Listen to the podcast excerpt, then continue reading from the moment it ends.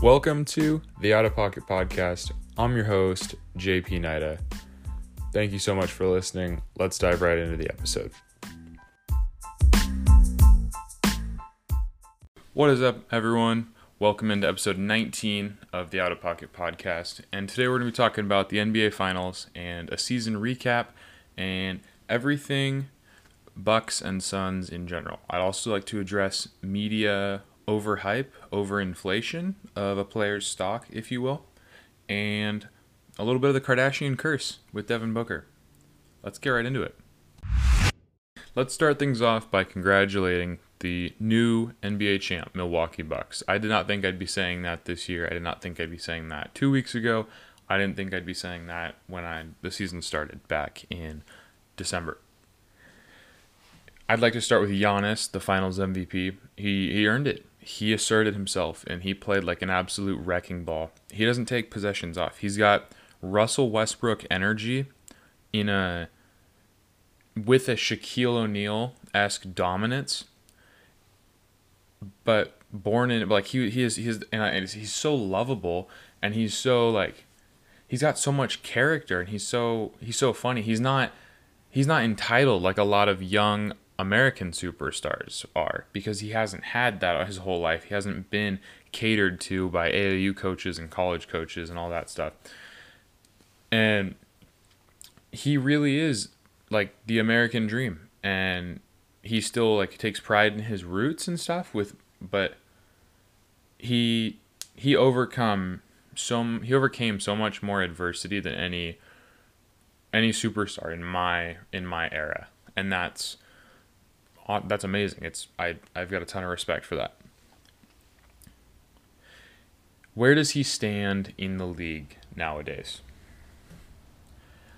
Is he is he the best player in the NBA? And I've heard that a lot with a lot of the media right now. Colin Cowherd said he's the best player in the league. Bill Simmons said he it's his league right now and it's up to everyone else to take it from him. And I like to agree with that.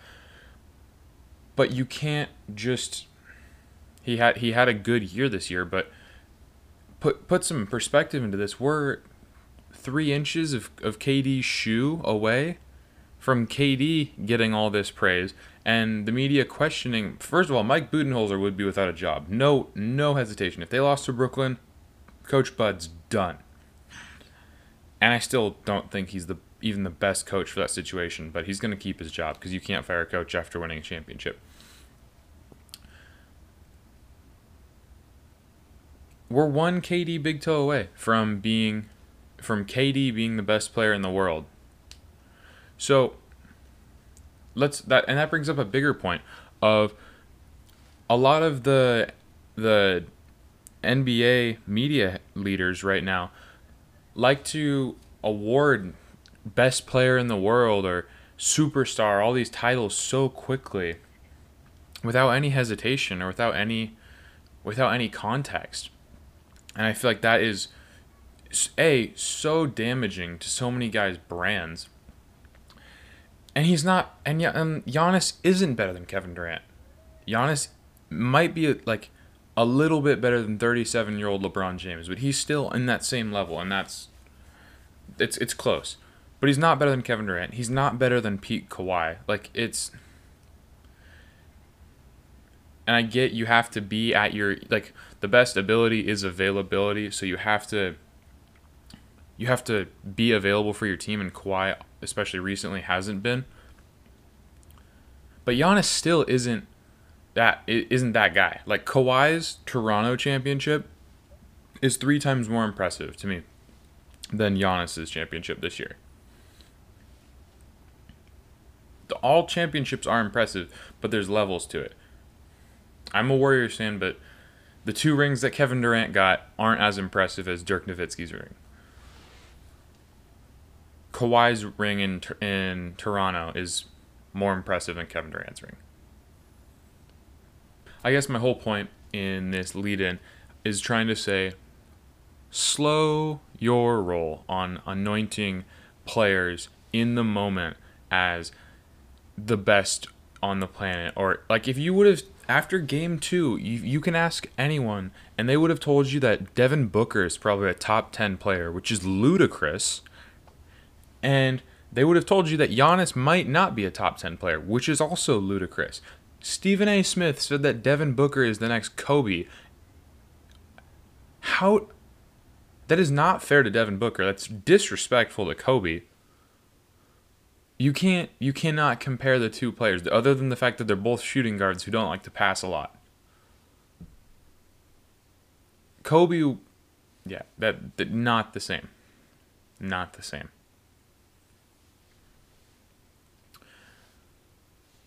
Giannis is the fourth best player in the NBA. And it's close. It's Kevin Durant, LeBron, Kawhi, Giannis, and then Steph. Him and Steph are on like the same tier, like they're four four A and four B. That's that's how that's how I think about it. Khris Middleton. Stop trying to tell me that Khris Middleton's better than Jimmy Butler. Stop trying to tell me that Khris Middleton would be great on his own. I have no doubt that he'd do fine, but this is like this is like the shit when Colin Cowherd tried to tell us that Klay Thompson was a top 10 NBA player after the 2017 finals, which is isn't true. Like there's more offensively capable and offensively diverse options on offense and better defenders and overall just better basketball players than Klay Thompson. I can t- I can tell you there at no point have I thought Klay's a top 10 player. And Khris Middleton is very similar to Klay Thompson, both in stats and in role on this team. Khris Middleton is has been a little better on ball. Scratch that. Khris Middleton has been a little better off ball than Klay Thompson was in these in these finals versus how Klay was in his. But if you look at their stats, Khris Middleton averaged 20, 24, 5, and 8 in these finals. And Klay averaged 24, 3, and 3 in the 2015 16 finals, the, for their first championship. Sorry. In the 2014 15 finals. That would be their first championship. So I don't want to I don't want to hear it. He's not he's not an, Khris Middleton's not an alpha dog. He's a roller coaster. You never know what kind of production you're getting from Khris Middleton. And that's why he's not that's why you need the Giannis's of the world. That's why you need the LeBrons, the Stephs. You need the people to lead your team. You need the actual superstars, the stars in the league. Devin Booker isn't there. That that that's this this connects so well to episode 18. What I what I talked about a couple weeks ago. Not everyone's a star. Not everyone gets to be a star, and that's okay. There's less I, I I'm gonna start counting next season how many people, according to Mark Jackson, are st- st- he's a young star in this league. Jeff, no, he's not. He's not. He's a young. He's an up. He's a potential star. He's he's he's almost there. He's an all. He can be an all star. He can be a high level player. But like when you're in the top top percent the top 1% of players in the world, not everyone gets to be a star. Let's address the Phoenix Suns. That's a tough series, especially how hot they came out in games one and two. And I was gonna come out and make a, a podcast after games two, after game two, and I bit my tongue. I'm glad I did. I also had an uploading episode. This is episode 19.2 technically because I had an uploading issue after I was trying to do it after game five. Anyway, tough series for the Suns something was definitely wrong with Chris Paul. But I can I don't I don't know. I'm I'm I I want to hold Devin Booker more accountable because I really do think he has the chance to be great. Not like Kobe, but great. Like a I don't know who to he, he's a Devin Booker. He's he's a he's his own he's his own deal. He's he's his first of what Devin Booker does and he's got the chance to be absolutely great. And his stats took a massive dip consistently throughout the playoffs too, but not and the, finals they especially cratered. His three point percentage and his rebounding took the worst hits. He shot he he averaged 30 5 and 8 on 50 40 90 against the Lakers.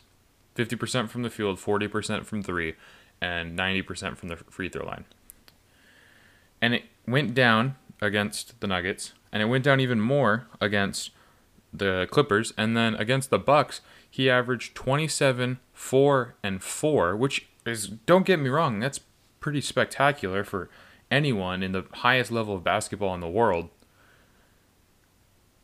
But it wasn't it's not the same as what he was doing against the Lakers. He he had more intensity, his shot making was better, his he was more careful with the ball in the first round. And I think that says a lot about Jrue Holiday. You can you can credit a lot of Devin Booker's poor performance to Jrue Holiday and his intense defense. There's one big thing that we did forget about though, and that's the Kardashian curse. Only one time in NBA history has the Kardashian curse ever won a title. That's due to LeBron being absurd. And that was Tristan Thompson in 2016. But that and that was due to LeBron's heroics. But uh, we should we should have known it all along. He's dating Kendall Jenner, and and that could be a really big reason why he lost the why the Suns lost the finals. No, I'm I'm only jokes, only kidding. But it was his play that lost them the finals, and you can credit that to whatever. But the Kardashian curse has never been wrong. LeBron's an exception. The Kardashian curse has never been wrong. The last thing I'd like to address in this episode is expectations, really early expectations for next season. And the odds came out on Thursday night, right after the Bucks won, or the Tuesday night, right after the Bucks won the title. And the Nets then the Lakers, then the Bucks are the favorites to repeat. And I think that's exactly how it is. I think that's exactly that's a great starting point, especially without free agency or the draft or any of that context. Um, oh, how could I forget the biggest the biggest news that I have yet to address on this podcast is Damian Lillard. Right? What what's going on in Portland? He's in. He's he's gonna play for Team USA right now, and I have a Team USA podcast uh, prepared coming up next week, so that's gonna be pretty exciting. But what what what's the best offer you could get for Damian Lillard? I think Philly's got a good package because Ben Simmons is the only blue chip prospect that, that you can get for him right now. Uh, I think Golden State's got a good collection of assets, but as a Warriors fan, that makes me cringe because I don't I don't think that's a successful enough team. And I also would not like to sacrifice enough of my future as a as a team, that much of my future for one more one or two more championships or just the opportunity to compete because I don't think that's enough to win a championship, especially not if it's Steph, Klay, Dame, and Draymond versus KD, Harden, Kyrie, and Blake Griffin. It's not enough. So I don't I hope he doesn't go to the Warriors. And I think the Lakers would be a great fit. I think that'd be really entertaining. I don't think I don't think their issue necessarily was point guard. I think their issue was chemistry. And I think Damian Lillard would fit in fine there. I mean, there it's LeBron. Anyone can play with LeBron if you give it enough time. But a trade, but I don't know why Portland would accept ever a trade package of Talen Horton Tucker, Kyle Kuzma, Dennis Schroeder, and second rounders. Because that's not enough for the second best point guard in the game and the most clutch player in the NBA. That's not enough to, to get him away from Portland, in my opinion the most interesting team that I've possibly thought of is Boston. And I know that wasn't on his list, but I really think a combo of Tatum, Lillard, and if you can keep Brown, if you're Boston, that'd be great. But I, I think you're gonna need to give up Jaylen to get uh, to get Dame. So a roster of or starting lineup of Damian Lillard, Marcus Smart, Evan Fournier, Jayson Tatum, and Robert Williams. That's a pretty good team. That's better than last year, and at least they have an identity. Because that was the Celtics' biggest issue, was a lot of your turn, my turn, kind of just no. There was no flow. They had no real offense. It was just a lot of Jaylen Brown, Kemba Walker, Jayson Tatum, ISO, ISO, ISO. No, there's no, there, there wasn't a lot of juice to their offense. So, I think I think the Celtics should make a move because they never have, and they've fallen short every year. And they've had a great window to compete, especially when that Cavs team, that really shitty Cavs team, was there, and they had just a great chance to make the finals. And they blew it because they didn't make trade. They didn't make the trade. They didn't pull. They didn't. And Dame's got a long enough contract that he'll stay there, and especially if you're winning. One of the other teams on his list was New York, and I really don't think the Knicks should do this. I, the Knicks need to to slow down again, keep keep the slow grind going. You've you they had an amazing year with Julius Randle and RJ Barrett. Don't stunt that growth. Don't take the ball out of RJ Barrett's hands. He's getting there. It's his second year in the league. Just don't do it.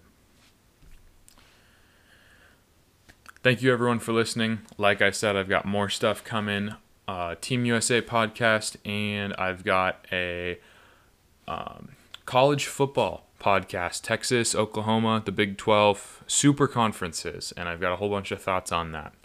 So, might be a multiple podcast week. We will see. Thank you so much for listening again. Have a great day.